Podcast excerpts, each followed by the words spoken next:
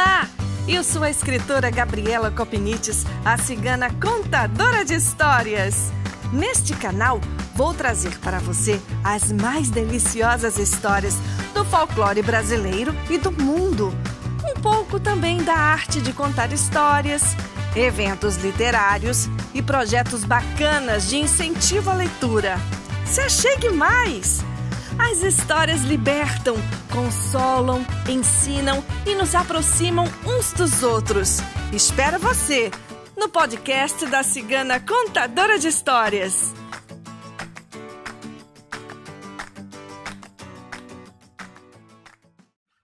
Essa história que eu vou contar para você foi escrita por Aníbal de Andrada Mascarenhas ele nasceu em 1866 em Minas Gerais e faleceu em 1924.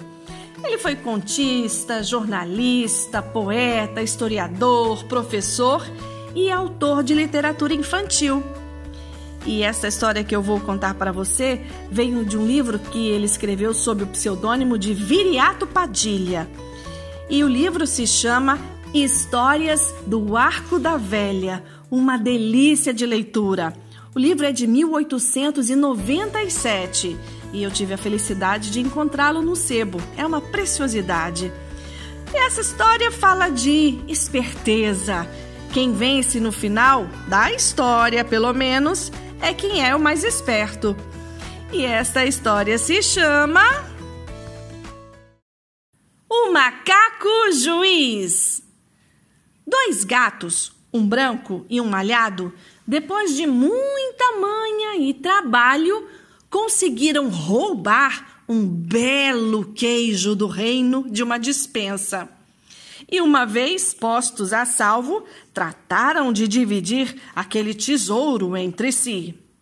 A partilha, no entanto, deu lugar a um sério desentendimento entre ambos, pois Cada um queria o maior pedaço para si.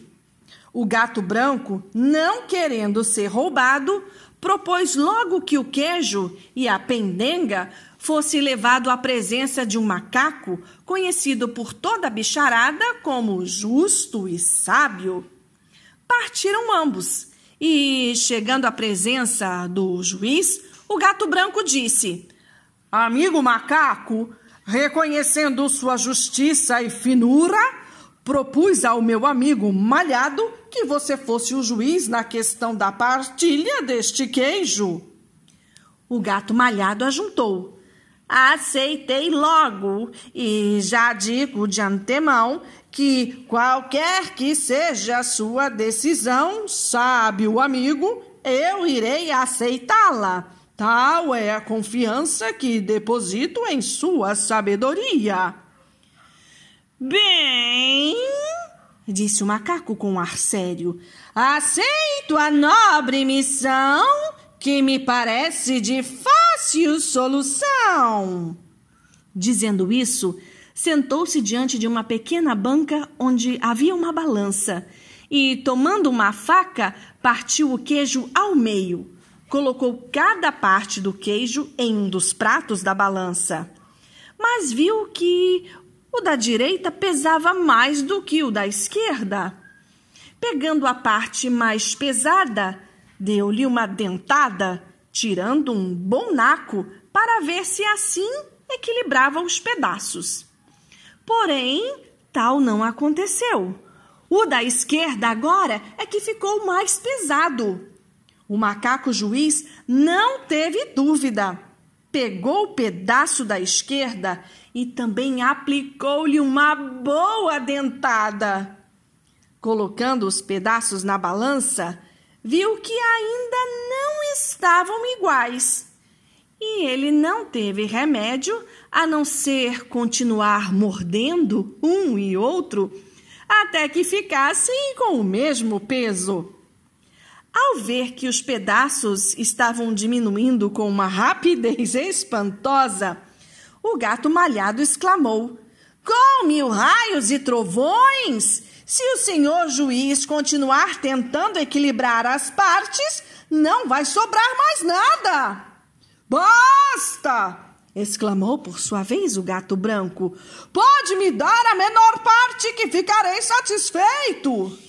Ah, isso não, respondeu o macaco. Antes de tudo, a justiça. Procuro dar a cada um quinhão igual. Não posso favorecer a ninguém.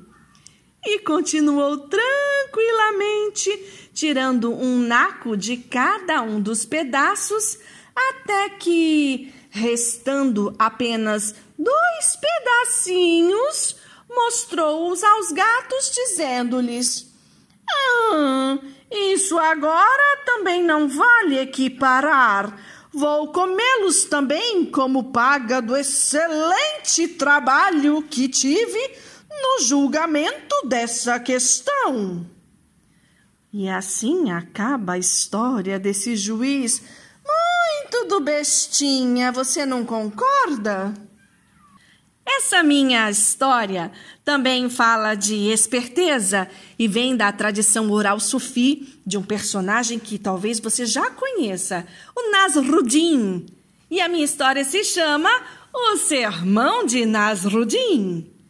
Certo dia, os moradores do vilarejo quiseram pregar uma peça em Nasruddin, já que era considerado uma espécie meio indefinível de homem santo Pediram-lhe para fazer um sermão na mesquita e ele concordou.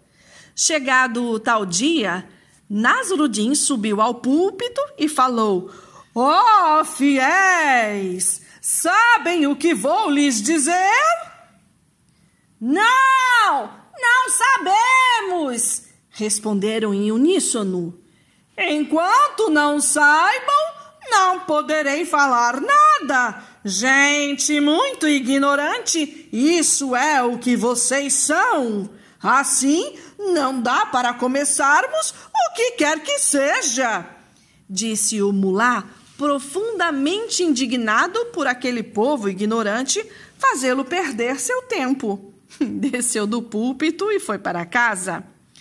Um tanto vexados, seguiram em comissão para mais uma vez pedir a Nasruddin para fazer um sermão na sexta-feira seguinte, dia de oração.